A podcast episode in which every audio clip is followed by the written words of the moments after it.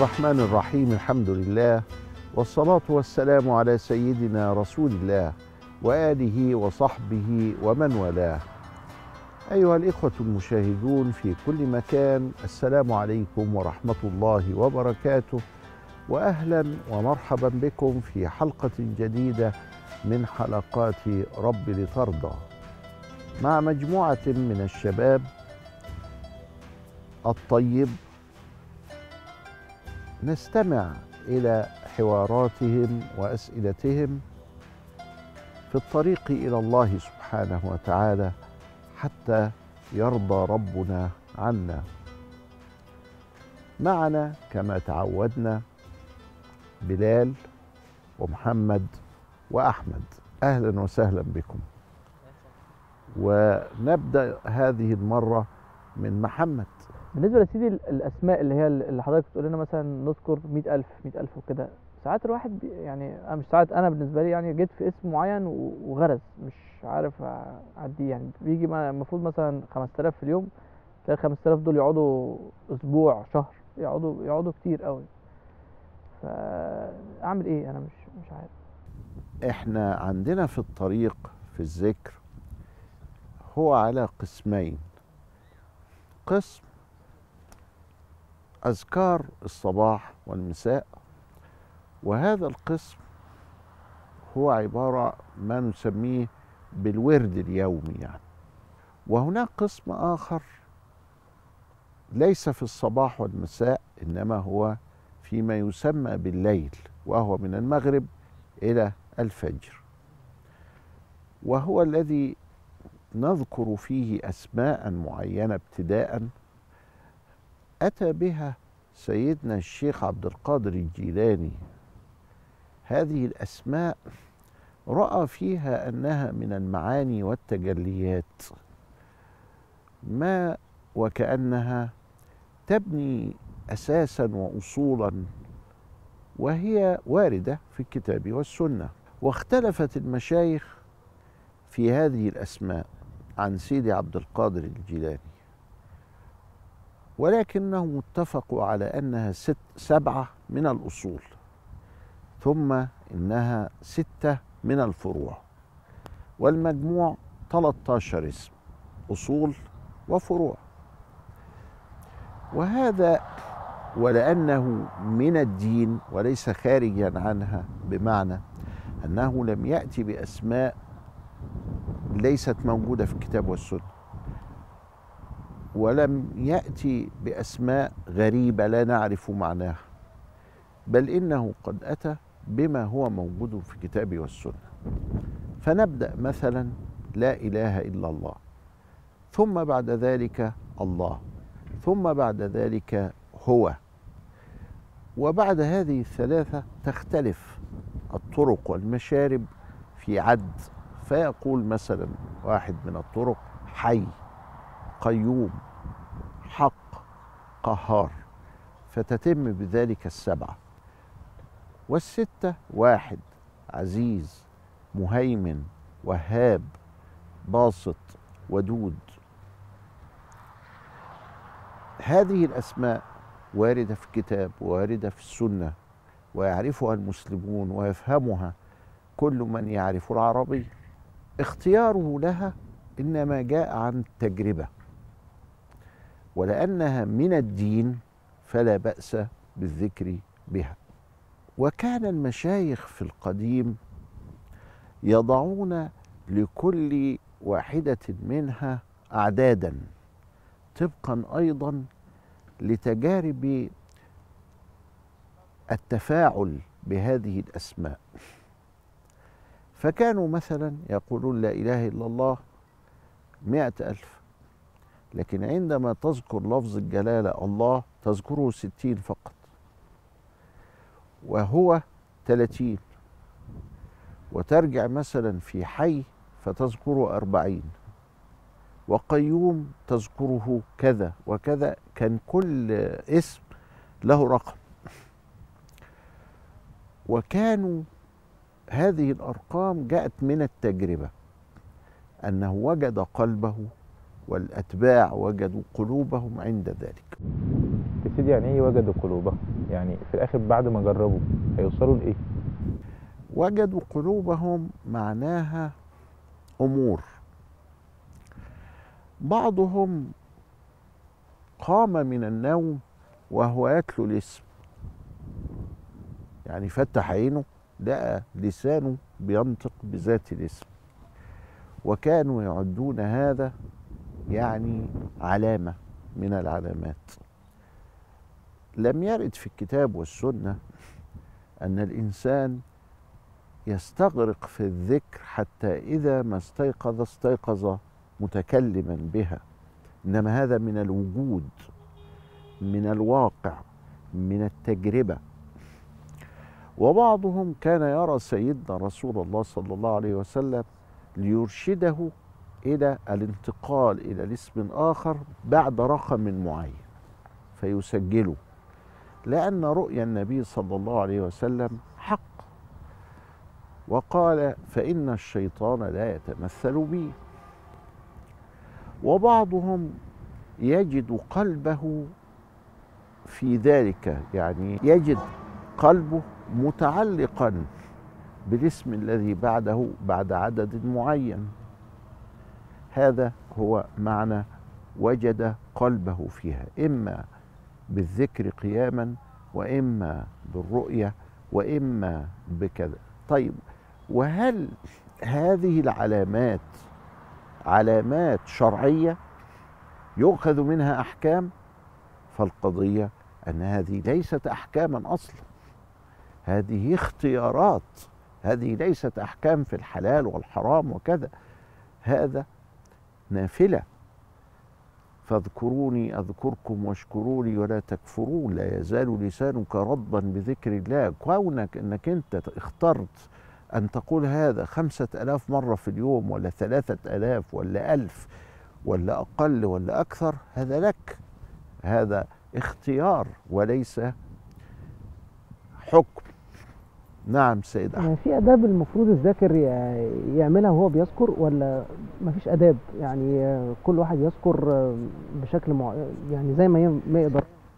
الذكر له أسس وله آداب وله نوافل.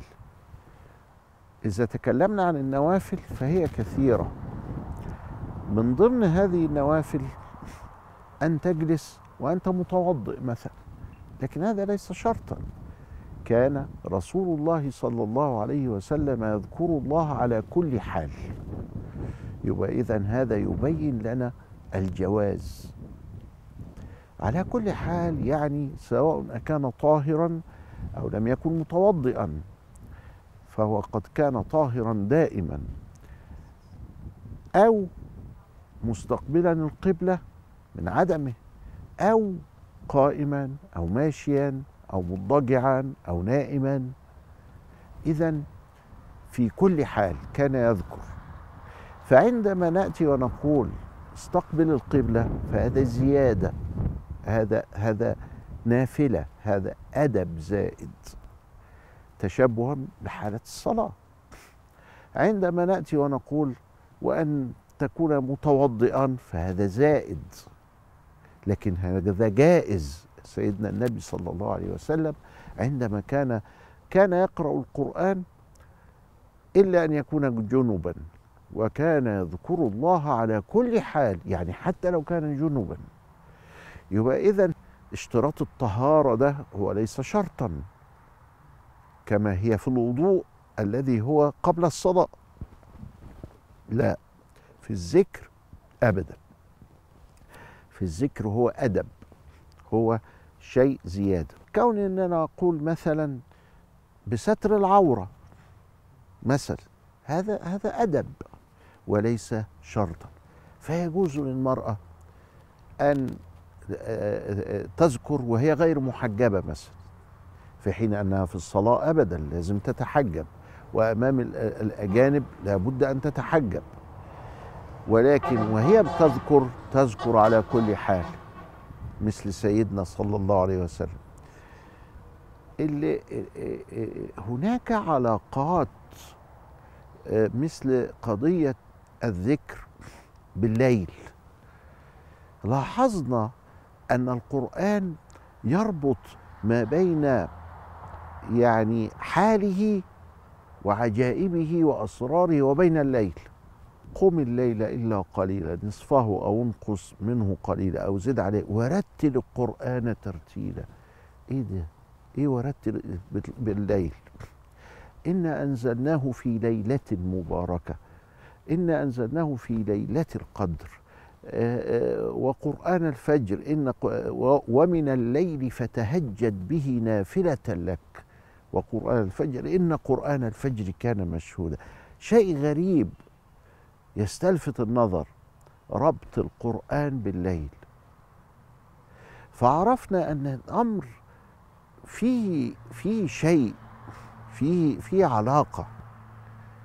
ومن هنا بنى أهل الله كلامهم. دائما لهم نظرة بس أعمق من نظرة العجلان. أبدا هي نظرة فيها تأني. وهدوء نفسي جعلهم يفعلون هذا. وبعد الفاصل نستمر.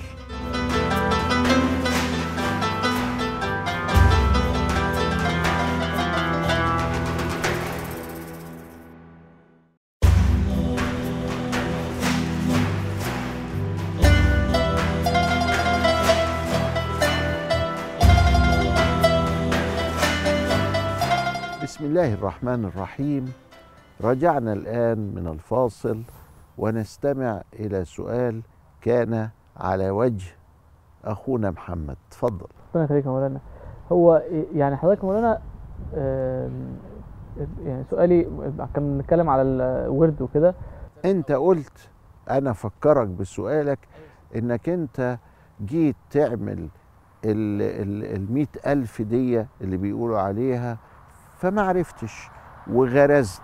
ده نص ال- الكلام بتاعك غرزت. هو طبعا كلام حلو بتاع الشباب ده اللي إحنا ما كناش متعودين عليه لأن الغرز ده بتاع العربية. لكن انت يعني كأنك غرزت فيها وانت ماشي ما قدرتش تكمل.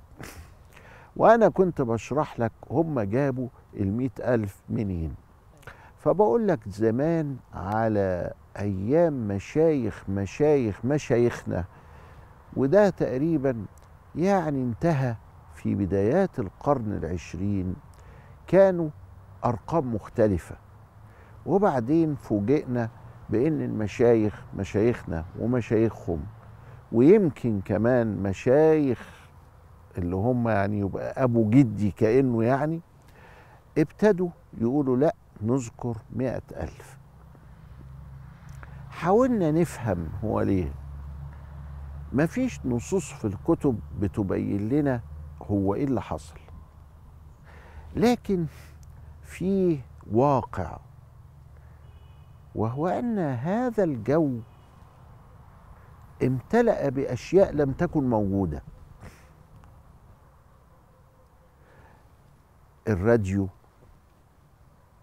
وبعدين في الثلاثينات الراديو ده ماركوني هو اللي عمله في بدايات ال- ال- ال- الموجات بتاعه الراديو موجات بتاعه الأشعة ثم الموجات بتاعه الساتلايت والموجات بتاعه الرادار والموجات بتاعه الاتصالات والمواصلات والتقنيات الحديثة. كل ده كأنه ملأ الجو بأشياء شوية غريبة. هل هذا أثر في الجو العام للأرض؟ هو بدون شك أثر في البرنامج اليومي لحياة الإنسان. بدون شك. يبقى ظاهريا هو أثر. لو كنت بتتأمل الحالة الجسدية والزمنية اللي كان عليها الشيخ الباجوري مثلا شيخ الجامع الأزهر البرهان الباجوري اللي ميت سنة 1277 هجرية. 1277 يعني من قيمة 150 سنة. إزاي يروح إسكندرية؟ يروح. ب- بالجمال. زي سيدنا عمر لو أراد وهو كان في القاهرة مثلا إنه يروح اسكندرية. هي هي هي. طب كان هيقطع قد إيه من هنا لاسكندرية؟ كان هو بيقطعه سيدنا عمر. طب افرض حد مات له في اسكندرية أو عايز يعزي أو عايز يبر والدين أو إن هو رايح الباجور مثلا هو كان من الباجوري يعني من الباجور في المنوفية. زي سيدنا عمر. في حين إن النهارده أروح اسكندرية يا أخي وأرجع وزوجتي ما تشعرش إن أنا رحت وجيت لأن أنا كأني رايح الشغل وجاي من الشغل ولا كأنه حصل حاجة في تغير. اذا التغير الظاهري والتغير النفسي والبرنامج اليومي اتغير قطعا. فهل هناك شيء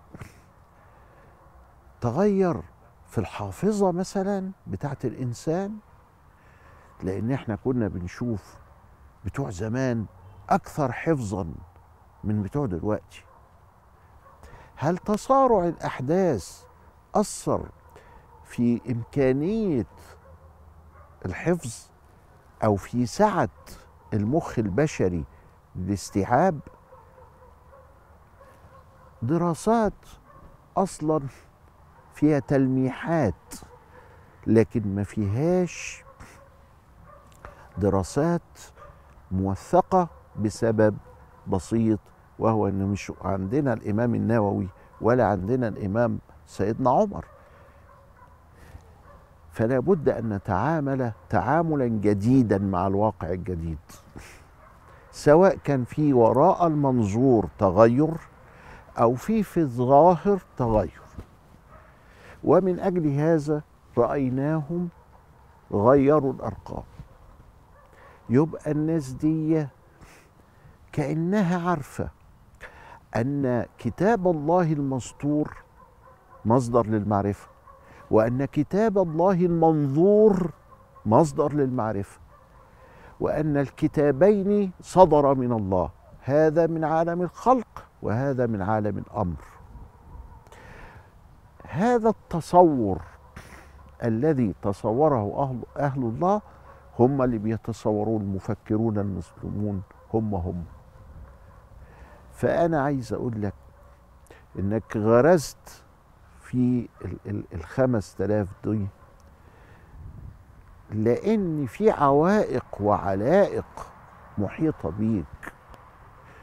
شيخك تقول له يرشدك يقول لك طيب خليهم ثلاثة بلاش خمسة.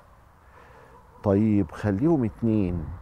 طيب كذا. عامل زي الطبيب لأنه هو مجرب مع أحوال كثيرة ويقعد معاك ويدربك بهذه الكيفية إلى أن تصل إلى المقصود.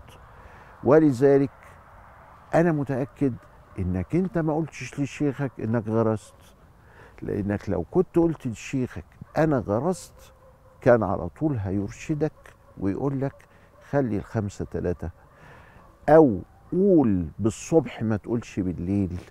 أو هو أنت إيه الحكاية وهيقعد يحقق معاك لغاية ما يوصل معاك إلى طريقة تستطيع بها أن تطبق هذا الشيء الطيب وهو الذكر اللي أمرنا به مع برنامج حياتك الذي قد يكون مختلفا. عن الآخرين. يبقى نقدر ناخد قاعدة من اللي إحنا خد... آه، قلناه دلوقتي أن المريد لابد له من شيخ وأن المريد عليه ألا يترك نفسه وألا يخجل من الشيخ في طلب المعونة والمساعدة والتأييد له منه. ويقول له ولا يسب على الشيخ أن يرشده. تفضل يا أحمد طيب مولانا دلوقتي في آه، أحاديث وردت عن النبي عليه الصلاة والسلام إنه بيحدد بعض الأذكار بعدد وفي أحاديث تانية إنه ما بيحددهاش بعدد. طب إيه الفرق بين الأحاديث ال- ال- الأذكار اللي حددها بعدد واللي ما حددهاش بعدد؟ ولو حد حابب إن هو يذكر دايما بالأعداد اللي النبي أرشدنا ليها وما يزودش أو ينقص مع عدم الإنكار على الأذكار التانية اللي باعداد كبيرة يبقى ينفع ولا ما ينفعش؟ سيدنا النبي صلى الله عليه وسلم له بيعلمنا مناهج للتفكير. لازم ندركها. وفي نفس الوقت هو له حال لازم ندركه. فلما وردت أدعية معينة في السنة ولما وردت أذكار معينة في السنة فهي على الغاية بيعلمنا فيها كيف نخاطب ربنا دعاء أو ذكرا. وبيعلمنا أيضا هل يجوز إن إحنا نعد ولا ما نعدش. فعلمنا إن إحنا نقول سبحان الله 33 والحمد لله 33 والله أكبر 33 ونتمها بلا إله إلا الله إلى آخره. علمنا إنه إحنا مثلا هل مضمون الذكر له علاقة بثوابه؟ يعني لما أجي أقول سبحان الله سبحان الله سبحان الله سبحان الله ماشي. قلت كده 100 مرة. تاني قال إيه بقى؟ سبحان الله زنة عرشه. سبحان الله رضا نفسه. سبحان الله مداد كلماته. سبحان الله الله. هل ده يعني يبقى يبقى كده يقبل أكتر من آلاف المرات اللي أنا قلتها؟ حديث السيدة صفية كده. يبقى بيعلمني حاجة جديدة. فراح الناس وهم يقول له اللهم صل وسلم على سيدنا محمد وعلى آله وصحبه وسلم. وخلاص لا. اللهم صل وسلم على سيدنا محمد عدد أوراق الشجر وعدد مفردات الحجر وعدد ما ظهرت الشمس والقمر وعدد ما دارت ال- الله الله الله ويقعد يقول كده. هل ده وارد؟ آه ده ده, ده فهم منهج النبوة في ال في ال في ال في الذكر. فهم منهج النبوة في العدد. فهم منهج النبوة في. طيب. السؤال من أراد أن يقف عندما عما ورد عن النبي صلى الله عليه وسلم فقط خلاص فهو أحد. الأخيار. شوف الكلمة بتاعتك بقى اللي أنت احتطت بيها نفسك. دون أن يعترض على الآخرين. أه صح؟ ولذلك الإمام الشافعي في التكبير بتاع العيد قال فإن كبر بما يكبر عليه الناس الآن فحسن. طب إيه طب نكبر إزاي؟ فراح جاب تكبيرة سلمان الفارسي.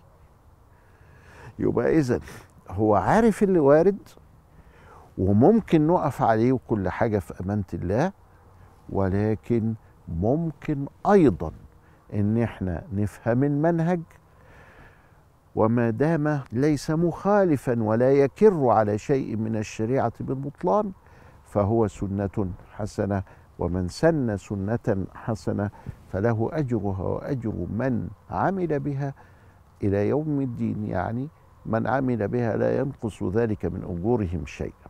إذا من أحدث في أمرنا هذا ما ليس منه أما إذا أحدث ما هو منه فكما في حديث النسائي وهذا تكلمنا عنه السنة الماضية وكما في حديث سيدنا بلال وكما كذا إلى آخره أنه يقبل وأنه يكون هو الدين المستقيم وهو الصراط المستقيم. نأخذ سؤال من محمد. حضرتك سيدي بمناسبة الصيغ الصلاة على سيدنا النبي آه، حضرتك الصيغة اللي بناخدها في في الأساس آه، هي صيغة آه، طويلة شوية. يعني اللهم صل على سيدنا محمد عبدك ونبيك رسولك النبي الأمي وعلى آله وصحبه في- كل لمحة ونفس. لو الواحد مثلا آه، يعني هل لازم يلتزم بالصيغة دي ولا ممكن يسبح بصيغة تانية أو يصلي على وسلم؟ أساس الطريقة الشاذلية هي الصلاة على النبي مطلقا. والصلوات التي وردت عن سيدنا النبي نيف وأربعين. وكلها ليس فيها الصحابة. كل ما ورد عن النبي عليه السلام ولكن أهل السنة والجماعة لما رأوا فرقا مبتدعة تسب الصحابة وتنتقدهم وكذا وتنتقصهم أضافوا الصلاة على الصحب وهو أمر مشروع تمسكنا به. إذا فالصلوات تتنوع. كما أنه يجوز الإضافة إليها ما دام ذلك من الشريعة. ومطلق الطريق هو الصلاة على النبي صلى الله عليه وسلم بأي صيغة كان طب من الصيغة المخصوصة دي؟ آه ده بيقول لك يعني تمسكا بما كان عليه الشيخ شيخ ال- الطريقة هو علمنا هذا فمن الوفاء في حقه أن نلتزم بهذا. لكن نفرض أنه لم يستطع أحد أن يصلي بهذا وثقلت عليه. قوم يقول لي شيخ قوم يبدلها له. واخد بالك؟ يعني في أول الطريق كان شيخي أعطاني اللهم صل على نور الأنوار وسر الأسرار وترياق الأغيار ومفتاح باب اليسار سيدنا محمد المختار وعلى آله الأطهار وأصحابه الأخيار وأتباعه الأبرار. 200 مرة. فما عرفتش أقولها إلا مرة واحدة وبعدين بقيت أتلخبط فيها. فقابلته بعد شهرين. فقال لي الحق ما قلتهاش إلا مرة أو مرتين. فأنا الحقيقة يعني يعني تعجبت يعني. طب ده ما حدش عارف. إن أنا قلتها ولا ما قلتهاش ولا حد عارف حاجة خالص. فقلت له أيوه. قال لي ليه؟ قلت له ما أعرفش. بتلخبط. قال لي طب ما قلتليش ليه؟ عشان أغيرها لك. إلى لقاء آخر. أستودعكم الله. والسلام عليكم ورحمة الله وبركاته.